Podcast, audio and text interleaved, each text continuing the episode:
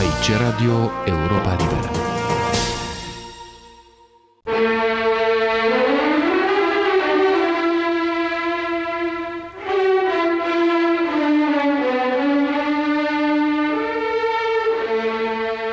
Actualitatea românească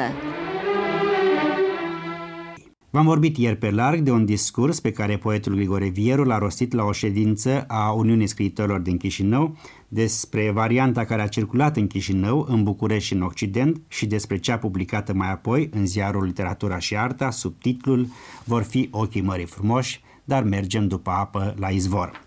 Această din urmă variantă o vom difuza și noi, convinși fiind că merită atenția românilor de pe ambele maluri ale Prutului. Astăzi veți asculta partea întâia, citită de Ioana Măgură Bernard. S-a scurs un an de la alegerea noului comitet de conducere al Uniunii Scriitorilor din Moldova. Un timp relativ scurt pentru a ne pronunța cu hotărâre dacă obștea scriitoricească a nimerit-o bine sau nu cu noi săi diriguitori. Și totuși, eu unul aș spune că am nimerit-o bine. Literatura și arta sub conducerea lui Nicolae Dabija sprijinită de noul comitet de conducere, de aproape întregul colectiv scriitoricesc, încurajat și unul și altul la rândul lor de tulburătoarea linie gorbaciovistă, a devenit cea mai frumoasă, cea mai vibrantă, cea mai aproape de necazurile poporului și cea mai bărbătească publicație din câte au fost vreodată pe această palmă de pământ de la război încoace. Noul redactor șef al revistei Nistru, Dumitru Matkovski, a reușit să scoată două numere de excepție, 4 și 5, și nu avem nicio îndoială că următoarele numere vor fi la aceeași înălțime, adică la înălțimea întregii societăți scriitoricești, la înălțimea aspirației întregului neam, care, nu se știe de ce, a trebuit zeci de ani la rând să-și cerșească dreptul la propria sa limbă, la propria sa doină, la propria sa istorie și chiar la proprii săi arbori tradiționali, în locul cărora s-au adus în localitățile urbane și rurale păduri întregi de brazi, pini și mesteceni, în care numai ursul pare se lipsește. Dacă un război atomic mondial ar fi cea mai odioasă absurditate, apoi înghesuirea, în fine să zic desnaționalizarea pomului băștinaș, lăsat în cuprinsul ordinei firești universale de către chipzuința naturii, iar nu de capitaliști, în definitiv, înghesuirea acestui pom de către copacii străini, care nici măcar umbră nu fac omului trudit, ar fi ca mărime a doua absurditate umană. Am rămas față de alte popoare din punct de vedere spiritual, dacă exceptăm folclorul, cu sute de ani în urmă. Numai din cauza că biata Moldovă, prea răbdătoare și prea blândă, a fost o pepinieră, un cuib de năpârci, de monștri politici, de bicisnici conducători de stat care au păgubit nu numai Republica noastră, ci mai apoi și destinul întregii țări. Iată numai câțiva dintre ei. Brejnev, Șciolohov, Cernenco, Bodiul, care și-au înălțat case de vânătoare chiar în mijlocul suferinței și graiului nostru. Mă mir cum a venit din alte părți Stalin, a cărui plină de sângele poporului tunică se mai păstrează cu sfințenie în scrinul unora, în loc de bundiță și ie moldovenească. Dar să revenim la cele de mai sus. Noua conducere scriitoricească a convins pe Vladimir Beșleagă să vină în fruntea Muzeului Republican de Literatură Dimitrie Cantemir. Cu ajutorul muzeografilor, care în bună parte sunt niște copii harnici iubitori de țară, muzeul a prins să reînvie. Am spus să reînvie pentru că viu a fost numai la începuturi, când a luat suflare din suflarea lui Gheorghe Cincilei, un om cu minte și muncitor, la locul lui, și tocmai de aceea a lovit în moalele capului de măciuca bodiulistă. S-au desfășurat în numai un an de zile câteva manifestări culturale, printre care vom aminti serbările jubiliare închinate lui Bogdan Petricei cu HD, Gheorghe Asachi, Alexei Mateevici, la Chișinău și, desigur, omagierea strălucită a lui Bogdan Petricei cu hd în sala coloanelor din Moscova, la a cărei bună desfășurare, Alături de Uniunea Scriitorilor din Moldova a contribuit și conducerea republicană de partid, la fel Uniunea Scriitorilor din țară.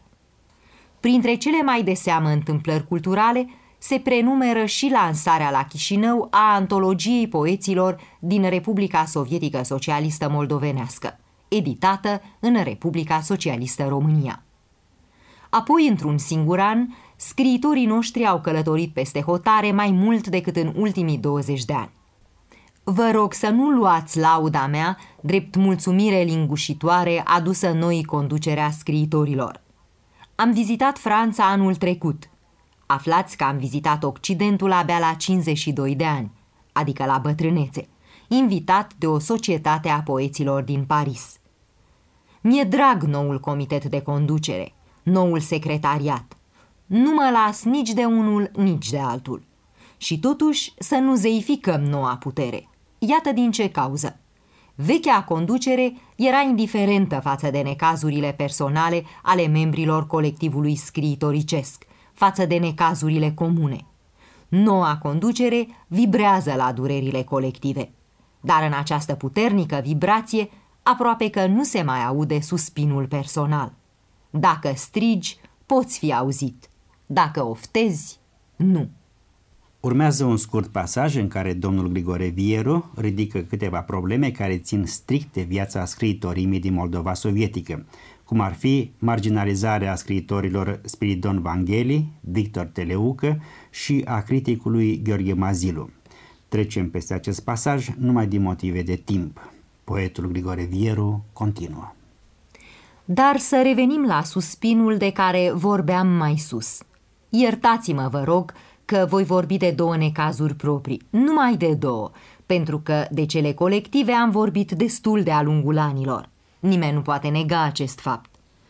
Cu exact un an în urmă am vorbit în cuvântarea mea, rostită la adunarea generală a scriitorilor, despre o întâmplare curioasă, ca să nu spun inumană.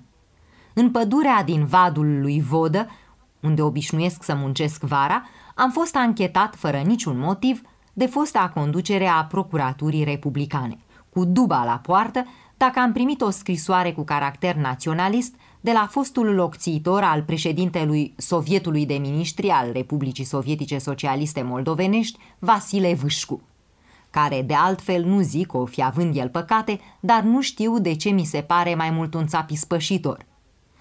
Voi aminti că în acea perioadă scriam un memoriu pe care urma să-l trimit și pe care l-am trimis Comitetului Central al Partidului Comunist.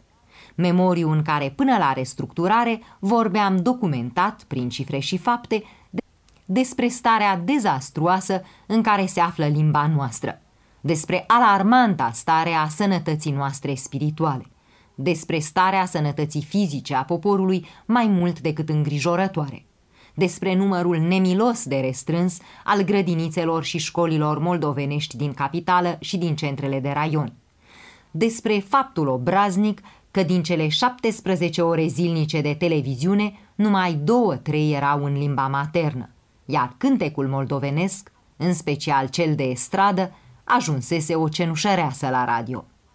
Despre chimicalele turnate cu nemiluită asupra țăranului.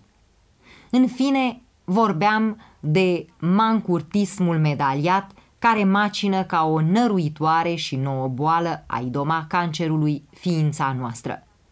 Nu făceam un secret din atitudinea mea față de dramele poporului nostru.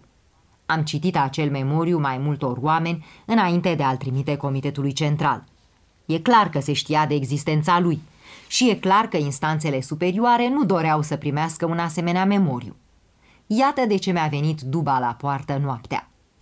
Ei bine, noul secretariat și în primul rând Ion C. Ciobanu, care este un scriitor minunat și un om bun, dar prea bun pentru vremurile pe care le trăim, nu m-a întrebat măcar de formă.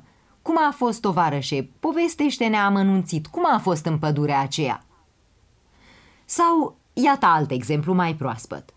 Gurile rele susțin că la una din recentele ședințe guvernamentale, unul din conducătorii Republicii pe care îl respect și pe care l-aș sfătui să-și aleagă alți sfetnici, mai cinstiți și mai înțelepți, a înfierat pe Druță și pe Vieru, care echipurile au rugat pe Patriarhul Republicii Socialiste România să facă tot posibilul pentru stabilirea și consolidarea relațiilor religioase dintre cele două maluri. Ei bine, aflați că am vizitat mai multe mănăstiri din Moldova, printre care Putna și Voroneț, la fel Patriarhia. Și sunt fericit că le-am văzut. Aș sfătui conducerea Uniunii Scriitorilor, la fel pe conducătorii Republicii, să le vadă și dumnealor. În primul rând pentru valoarea lor unică de cultură, apoi pentru a se curăți de păcate. Dar vroiam să spun altceva. Vroiam să spun că Patriarhul României și cu atât mai mult Druță și Vieru nu sunt în stare, din păcate, să hotărască asemenea probleme. De aceea nu pot califica acest fapt decât ca o nouă insinuare adăugată la șirul celor vechi. Fals ar fi dacă aș spune că problema credinței poporului nu mă interesează. Mă interesează la modul direct, pentru că mai ales după uciderea ei, poporul nostru atât de harnic, cu minte și curată altădată, se ruinează moral și spiritualicește cu o viteză uimitoare. Ceea ce s-a clădit ca frumusețe interioară sute de ani la rând, într-o dăinuire a neamului, s-a distrus în câteva decenii prin voința statornică a o mână de oameni, care și-au burdușit buzunarele cu aurul descojit de pe cupolele mănăstirilor și bisericilor noastre. Cu aurul smuls cu tot cu vie carne de pe inima omului cinstit, a cărei blândă și nefanatică credință n-a fost o stabilă, să fim serioși, în calea progresului științific și tehnic, după cum au căutat să ne convingă prin niște broșurele bicisnice ateiștii din părțile noastre. A fost oare și este credința liberă o stabilă în calea dezvoltării Americii și Japoniei bunăoară? O lume, o planetă întreagă strigă.